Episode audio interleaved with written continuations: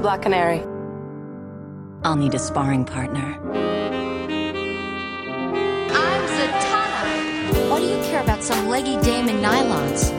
Or have I answered my own question?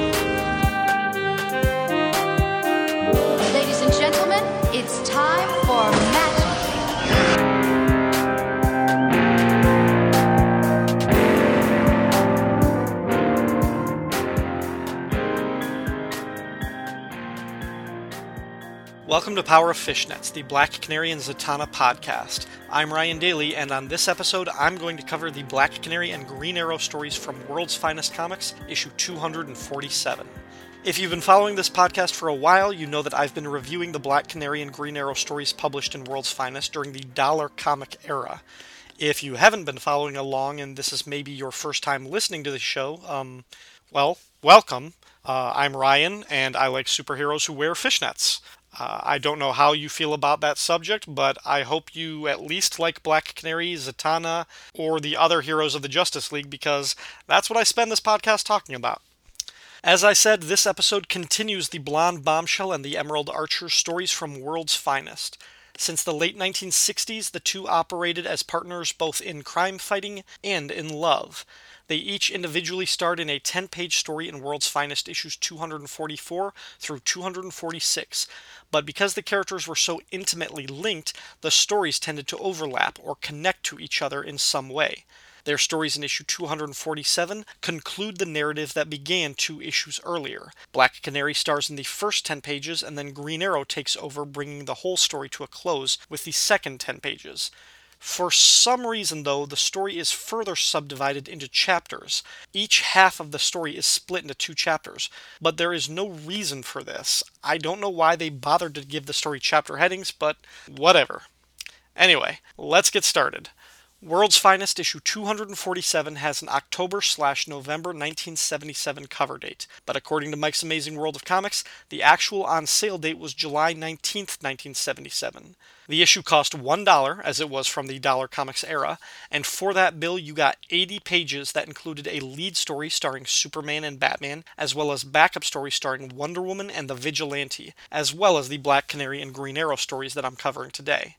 Jack C. Harris edited the book, and the cover was drawn by Jose Luis Garcia Lopez. Praise be his name. Black Canary's half of the story is called Requiem of Rage, written by Gerry Conway, illustrated by Sal Amendola, lettered by Morris Waldinger, and colored by Liz Berube. Black Canary narrates this part of the story and over the course of the first couple of pages recaps what happened last issue. She went to Canada to investigate the possibility of another human animal hybrid after a lumberjack was found mauled by what people suspected was an abnormally large wolf. Once there, Dinah found the cabin of Professor Grant, whose notes indicate that he performed the genetic experiments that created the man bear back in World's Finest issue 245, and now he's created a werewolf called Wolf, with a U. Black Canary found Professor Grant murdered and suspected that he was killed by the mysterious financier who paid him to create these Animen creatures. After that, Dinah went back to her hotel, stripped naked, and jumped in a hot shower, never realizing that Wolf had followed her from the cabin and now lurked right outside her door. And that is where this issue's story really begins. Dinah Lance, naked and wet, gets out of the shower and wraps a towel around her lady parts. Distracted by events from the day, she doesn't realize the wolf is in her hotel room until he makes a low guttural snarling sound. Rather than panic at the sight of a giant wolf in her room, she shows us why she's part of the Justice League of America by kicking the monster in the face, knocking it on its ass. Then again, rather than running for cover, she pounces on the hairy beast. But Wolf is fast and strong. He grabs Dinah and throws her across the room. She lands on the bed and decides the best strategy is a ranged attack. She blasts Wolf with her canary cry. The sonic wave slams him against the wall. But the werewolf's next action is more surprising than any attack. He speaks. In strained English, Wolf begs Dinah for help, help avenging his master. A short time later, we see Dinah dressed as Black Canary riding her motorcycle with Wolf riding behind her. I'm not exactly sure what happened between these scenes, but Black Canary is extremely trusting to have a wolfman riding on her back, his massive clawed hands wrapped around her, his jaws just inches away from her neck. I can't think of a more vulnerable position for Dinah to be in, and this is coming right after she fought him naked in a hotel room. Instead of biting her head off, though, Wolf explains his side of the story. After creating him, Professor Grant taught Wolf how to speak, but Wolf always desired contact with his own kind. One night, he snuck away to socialize with a pack of true wolves, but they rejected him and attacked. In pain and in shame, Wolf wandered alone for a while. When he finally returned to the professor's cabin, he witnessed the aftermath of Grant's murder. The lumberjack named Pierre had killed Grant when the scientist refused to turn over his data about Wolf to his financier, an obese man who speaks in a kind of pidgin French accent. Wolf watched the obese man leave in a helicopter, while Pierre stuck around to hide the evidence of Grant's murder. When Pierre returned to the cabin, he found Wolf grieving over his dead master. In fear, Pierre lashed out with an axe. Wolf defended himself and fought the lumberjack, eventually killing the man in self defense. After that, Wolf hid until he saw Black Canary fighting the other lumberjacks when she found Grant's body. He sensed the goodness in her and followed her back to her hotel, smartly waiting for her to get naked before approaching her. After getting the story, Black Canary uses her Justice League credentials to get some info from the Canadian government. The helicopter that Wolf saw leave the cabin belongs to a man named Marcel Moreau, an illegal arms dealer and war profiteer who owns an island off the coast. A guy named Moreau with his own island? How quaint. Canary and Wolf ride to the coastal village of Saint Laurent Lagour, where they can take a boat to the island of Marcel Moreau. It's nearly dawn when they reach the wharf, however, and the nocturnal part of Wolf overrides his senses. He slinks off in fear. Black Canary decides to press on without him, taking a boat to the island. As she's sneaking up the coast toward Moreau's castle, she's ambushed by one of his security guards. She easily fights him off, but then another were creature, I'm thinking some sort of puma animan, jumps on her. Canary throws the were puma to the ground, but she doesn't see a sniper taking aim. The shot rings out, the bullet grazes her head. Her wig may have saved her life, but she falls unconscious. Hours later, as the sun is now setting, Black Canary wakes up, the captive of Dr. Moreau. He welcomes her to his laboratory of lost souls, which is full of human animal hybrid creatures. But the welcome won't last long, for tomorrow, he promises, she will die for interfering with his scheme. Okay, I will stop here at the end of the Black Canary section and give my thoughts about the first half of the story. And I will say it started out fantastic. Let's begin with a new name on the creative front artist Sal Amendola. You heard me praise Mike Nasser, aka Mike Netzer, on the previous installments. Nasser was terrific on the Black Canary and Green Arrow stories, so to learn that he's off the finale to the story would normally sink my heart. But Amendola does a really good job here. He didn't have a super productive career in comics. He worked on maybe 20 DC comics throughout the 70s and early 80s. But in that time, he did work on Superman and Batman, the Teen Titans, some horror stories, and the John Carter Warlord of Mars stories from Weird Worlds. I won't say that I like him more than Mike Nasser, but Amendola's work on this story is pretty great. First of all, he plays with the heavy inks and shadows, which is appropriate for this monster story when you've got a giant werewolf as your second lead. Amendola also draws a hell of a good looking Black Canary. I mean, he already had my attention because she's mostly naked for the first half of the story, with nothing but a towel around her. But more than that, his Black Canary, when she's in costume, I mean, looks great. She's got full, luscious lips and big cartoon eyes. Damn, girl looks good. And his Dr. Moreau, okay, I'll talk more about who Moreau is as a character after the next segment, but from an art standpoint, he casts a striking visual. He's got kingpin size, but you can tell that a lot more of it is fat than muscle. But he also has this wild white hair and these crazy eyes, and the French, oh mon dieu. Okay, on to the story. First, great opening.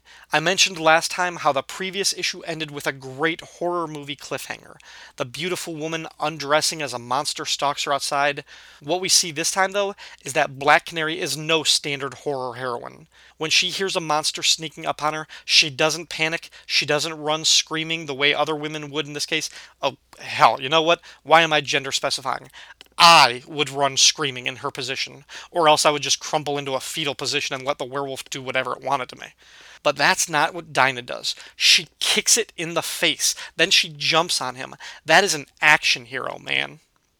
Of course, I'm less than happy about how this section ends with Black Canary getting captured and tied up for Dr. Moreau, because it sets up that Green Arrow still has to come to her rescue, and I'm just tired of those types of stories already. Before moving on, I have two questions. First, why does Wolf speak English? Wouldn't he speak French?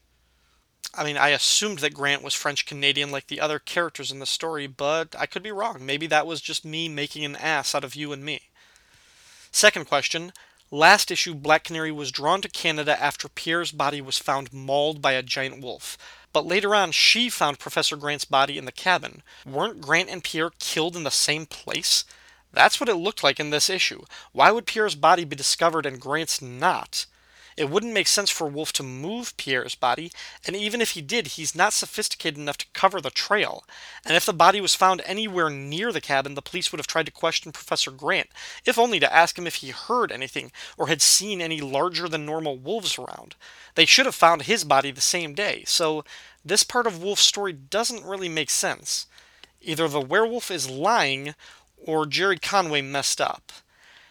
I choose to believe Wolf because humans have proved to be treacherous and deceitful, whereas savage monsters can always be trusted. Time for a short promotional break, then I will be back with Green Arrow story that wraps up this adventure. Don't go away.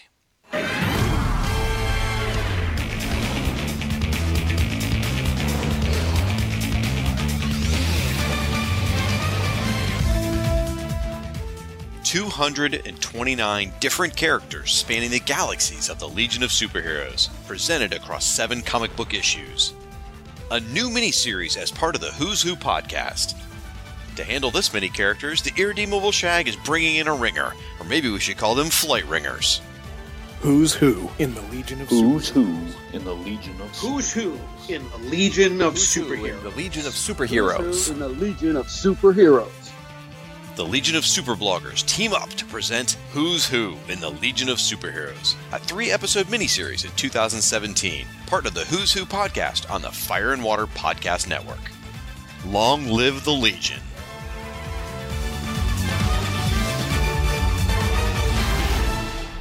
Green Arrow's half of the story is titled Isle of Hate, Island of Dread. Like the previous half of the story, Green Arrow's section is written by Gerry Conway, penciled and inked by Sal Amendola, and colored by Liz Berube. The only difference is this half of the story is lettered by Clem Robins. This section begins with Green Arrow narrating, and like Black Canary before, he recaps what happened in the previous issue. In this case, Green Arrow captured the villain Slingshot after he robbed a racketeer named Reggie Ronson. Once Slingshot was in police custody, Green Arrow returned to take down the racket. He crashes through the window of Ronson's hideout. Women run screaming while gangsters go for their guns. The archer draws back his bow and lets fly his experimental tri-collar arrow. It basically cuffs three different guys to the wall before they can shoot him. Then Green Arrow takes down the rest of the hoods and finally Reggie Ronson himself. After it's over, Detective Mac Morgan of the Star City Police offers to drive Green Arrow home. Arrow takes Morgan up on his offer. During the drive, his thoughts turn to how he lost his fortune in his civilian identity as Oliver Queen. He even wonders who might be living in the former Queen estate these days. Morgan drops him off in the slums and Green Arrow walks home.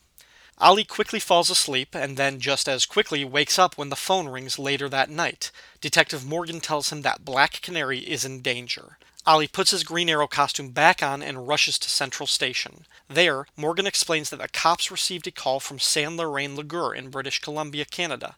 Black Canary left orders that if she didn't return to San Lorraine by nightfall, the officials should call the Star City Police. Well, it's sundown in British Columbia now, and no sign of Black Canary. Green Arrow thanks Morgan and activates his Justice League signal device. He teleports up to the JLA satellite in orbit 22,300 miles above the Earth. The Flash is on monitor duty and wonders why Green Arrow has come to relieve him hours ahead of schedule. But Ollie doesn't stop to explain. As soon as he reaches the satellite, he teleports back down to Earth, specifically to the coastal village near the island of Dr. Moreau. Ollie arrives on the wharf in San Lorraine. He senses something approaching from the shadows and draws his bow and arrow. Wolf steps out of the shadows, not as a threat, but as a friend. Wolf tells Green Arrow that he is friends with Black Canary. He explains everything about the last two issues, and then he and Green Arrow take a boat to the island to save Dinah. Wolf's superior size and strength proves invaluable in taking out the hybrid Animan sentries that they come across. They infiltrate the castle, and then Wolf dives into a pack of hybrid creatures, drawing attention to himself so that Green Arrow can sneak around and find Black Canary. Ollie takes out one of the Animen with a gas arrow and blinds a few others with a magnesium flare arrow. He takes out the last were leopard guarding Dinah, but before he can free his lover, an explosion of knockout gas takes Green Arrow down. The archer wakes up in a tight spot. He and Black Canary are dangling over a vat of acid. Dr. Moreau has Wolf strapped to a table attached to some weird looking machines. The villain tells Green Arrow about how he always identified with the Dr. Moreau from H.G. Wells' story of a man who made beasts into men.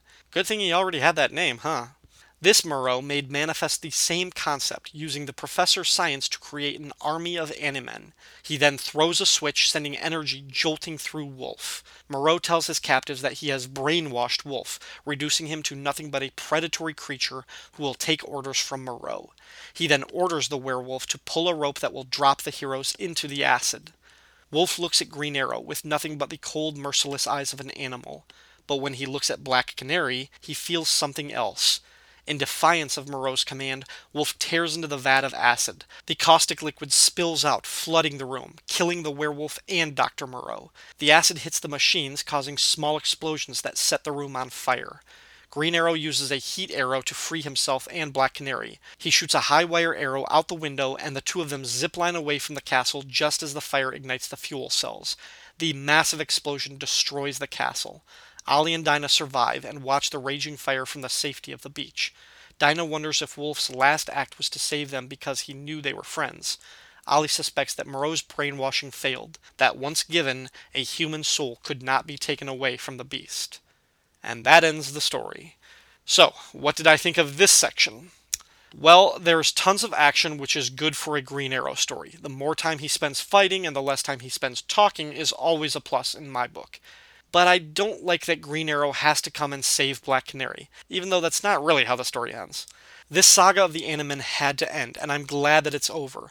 But I am disappointed that Dinah got captured in the penultimate chapter and needed to be saved by her boyfriend and the werewolf. Yes, I know Green Arrow was the bigger, more marketable hero at the time, and comics have historically been written for boys who identify, generally, with male protagonists. I get all that. I understand why the structure of the story would lead to this kind of finale but I still don't like it. I would have rather seen Black Canary bring down Moreau and his island of monsters. And Ollie could help her. He could be there, sure, but I would want her to be the instrumental force that undoes the Crooked Doctor. And speaking of Moreau, I already talked about how Amendola drew him. He gets a few more close ups in this story, and he looks as savage and monstrous as his soul is. The whole point of this story and the homage to H.G. Wells' character is that Moreau is less human and more animal than his creations. We see that in the purity of his evil. But that's not enough to make a lasting villain. He had to die at the end of the story. His visual is cool, but he would always be compared to the Kingpin or Tobias Whale. And also, the island of Dr. Moreau you can't go back to that well a second time. I would even argue that maybe Conway overdid it this one time. Sal Amendola's art is pretty good in this one, but it gets a little muddy when the heroes storm the castle. At various times, it's hard to tell what Wolf is doing, and the final death trap scene really lacks a sense of setting. And the moment when Wolf breaks the acid vat, it's pretty clear, though not explicit, that Moreau is washed away by the acid and killed. We're left to infer that the same fate happened to Wolf himself. Still, Amendola gets the atmosphere and the mood of the scene, and the pages are nice to behold. Overall, while I'm not in love with the Island of Dr. Moreau homage, I like that the story came together with the heroes fighting, looking good, and bringing the saga to its conclusion. After four issues of World's Finest, we seem to have wrapped up the Slingshot storyline and the hybrid animal saga. Where Black Canary and Green Arrow go from here is wide open. And with that, I am going to take another promo break, and then I'll come back with your listener feedback. Andy, I have an amazing idea. Let's do a podcast. We've been talking about doing this for years. That sounds great. So, what should we talk about? Something no one else is talking about Batman.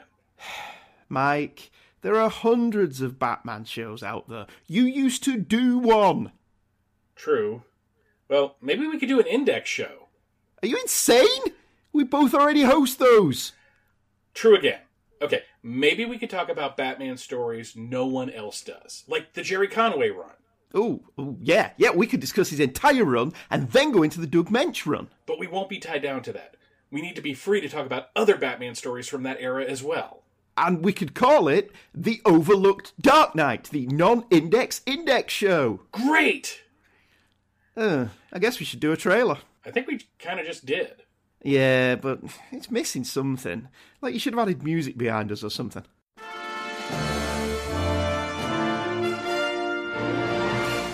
Andy, I have an amazing idea. Let's do a podcast. We've been talking about doing this for years. That sounds great! So, what should we talk about? Something no one else is talking about Batman. Mike, there are hundreds of Batman shows out there. You used to do one. True. Well, maybe we could do an index show. Are you insane? We both already host those. True again. Okay, maybe we could talk about Batman stories no one else does, like the Gerry Conway run. Oh, yeah, yeah, we could discuss his entire run and then go into the Doug Moench run. But we won't be tied down to that. We need to be free to talk about other Batman stories from that era as well.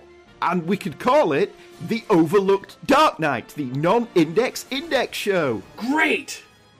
The Overlooked Dark Knight, the non index index show. New episodes drop on the 14th and 28th of every month. The show and the website, www.overlookeddarknight.com, launch in May of 2017 from the Fortress of Baileytude Podcasting Network.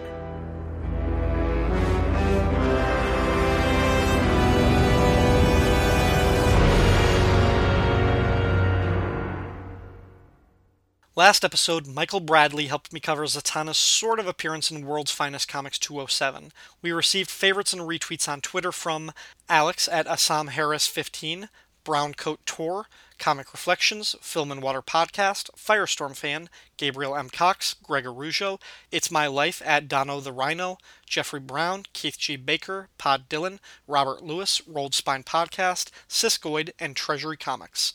If I missed anybody on that list, please let me know and I will give you a shout out next time. Over on Facebook, we got likes and shares from Abel Padilla, AJ Chwester, Billy Lacasse, Brian Cray, Chris Franklin, Clinton Robinson, Coffee and Comics Blog, David Foster, Gene Hendricks, Gord Tolton, H. Daniel Reibel, Jared West, Jonathan Brown, Martin Gray, Matthias McBride, Max Romero, Nicholas Prom, Rob Kelly, Scott Cage, Sean Emmons, The Irredeemable Shag, Siskoid, Van Z, and Zoom Yukinori. Last episode, I made a bit of a thing about iTunes reviews, and I managed to guilt at least one person into leaving a review. I've actually got two new reviews to read, though one of them was left back in December, but I didn't notice it because it was left on the iTunes Canada page. The first new review comes from Bold Robin. It's five stars and says, Fun podcast dedicated to two great female heroes. Ryan enthusiastically examines comics related to two of DC Comics' great superheroines, Black Canary and Zatanna. Both were members of the Justice League, both wore fishnets, and both, when written correctly, are strong characters. Ryan explores decades worth of comics. His style is pleasant, funny, but not excessively smug. A pleasure to listen to. Hmm, funny, but not excessively smug. That is what I aim for, believe me. I just so rarely hit the mark. The other review is from Gord Tolton, who also left his review on the Canadian page, and his review is more of a response to the last episode, but I'll take whatever he has to say so long as he attaches five stars to it. And Gord says, As a lifelong fan of two very underrated female superheroes, I thoroughly enjoy this show, and the romp through the eras of Black Canary and Zatanna, especially through my childhood of the 70s. One thing I just wanted to note on the World's Finest story with Zatanna, kinda, this occurs in the little remembered era of World's Finest Comics when DC was desperately trying to break out of the Weisinger mold after that August editor's dictatorship on Superman related titles. A lot of bold experiments came out of all of that, including Kirby on Jimmy Olsen, Clarkor chopping Lois Lane, a more independent Supergirl, and Kryptonite Nevermore.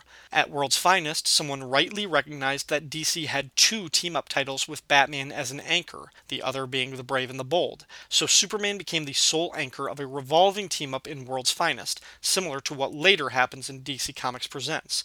For about two or three years, we saw Superman partner with the primary DC Universe heroes The Flash, Green Lantern, Wonder Woman, etc. But we also got to see some inspired team ups with the Teen Titans, the Earth 2 relegated Dr. Fate, the all but forgotten in that era Martian Manhunter, and of course my personal favorite, the Vigilante. For some reason, in the middle of that run, this story appeared, which has always confused me. Was DC trying to spike sales and not confident in the experiment? Not like DC would ever deliberately overexpose this character or anything, but it's too bad they never chose to give Zatanna a bigger role in the story, and thus title billing consistent with the era. Perhaps someone with access to a network should do a podcast on this era. What else are Rob and Shag going to do with their time? Babysit or something? uh, yeah, not likely.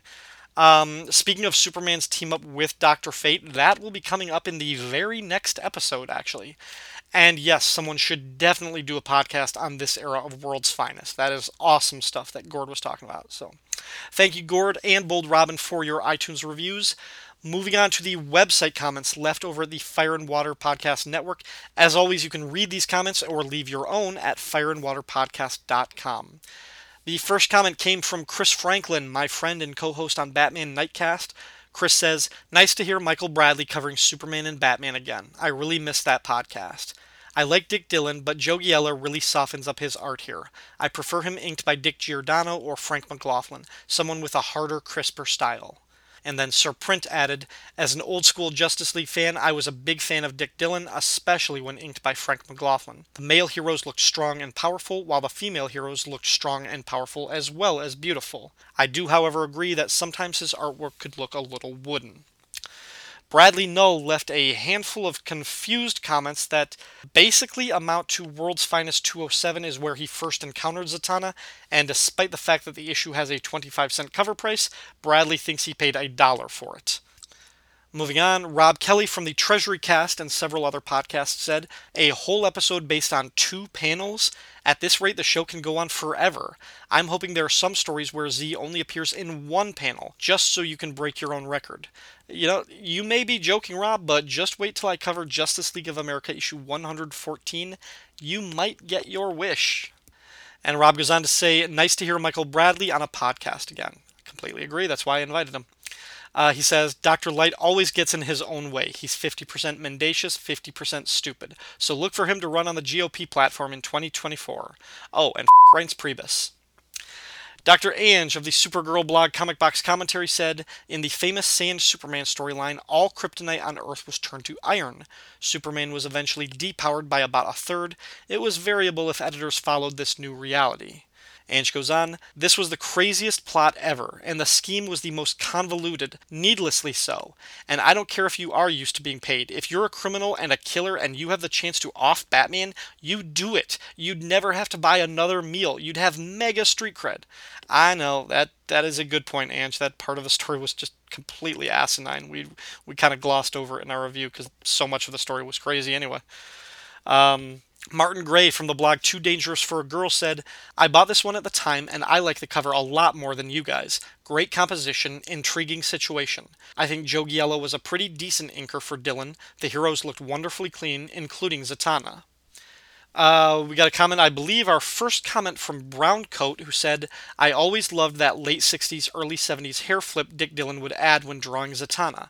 Matter of fact, she has the same hairstyle when she magically appears in Justice League of America issue 100 for the 100th meeting shindig. And who else should be gawking and ogling her when she shows up in all her leggy glory but Superman and the Flash? Pervin a dish as ever. I'd also like to note that JLA 100 appearance of Zatanna is the first time I had ever seen the Mystic Maid in her always lovely top hat, tails, and fishnet costume. It was back when DC reprinted the story arc from issues 100 through 102 in the old DC Blue Ribbon Digest series. It had an absolutely fantastic Dick Giordano wraparound cover, and I kept wondering why is Lois Lane dressed as a female magician, and why is she hanging out with the Justice League and Justice Society? Having already fallen for Black Canary in issue 141 of The Brave and the Bold and World's Finest 262, I very quickly discovered that I would forever have a fascination with girls in fishnet pantyhose. You and me both, Browncoat, you and me both. Sean Walsh said, Oh gosh, I can't get past the Bureau of Forgotten Heroes on the front. I think Martin Gray said something about that too. How is this never a thing anywhere else that I knew of before now? And how badly do I want to jump in a time machine and, amongst many other things, maybe just before I visit Walt Disney World 100 times between opening day and 1986, convince Julius Schwartz to use that as the title of DC Comics Presents Whatever Happened to Backup Features? Very yeah, Bureau of Forgotten Heroes. There's so much to love about that idea. But... And our last comment comes from Siskoid from OHOTMU or Not and several other shows here on the network. Siskoid says, So Batman wasn't wrapped in Zatanna's fishnets on the cover? Huh. Nice of you to use a Zatanna cameo to cover some forgotten heroes, by which I mean Superman and Batman as best friends. well put, my friend, well put.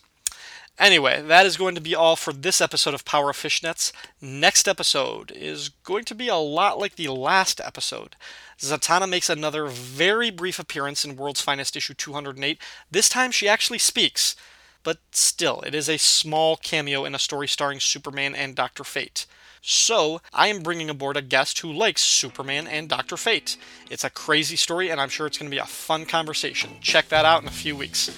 Until then, Thanks for listening, and please continue to support this show and other shows on the Fire and Water Podcast Network. Support us on social media, leave comments on the website, leave iTunes reviews, and until next time.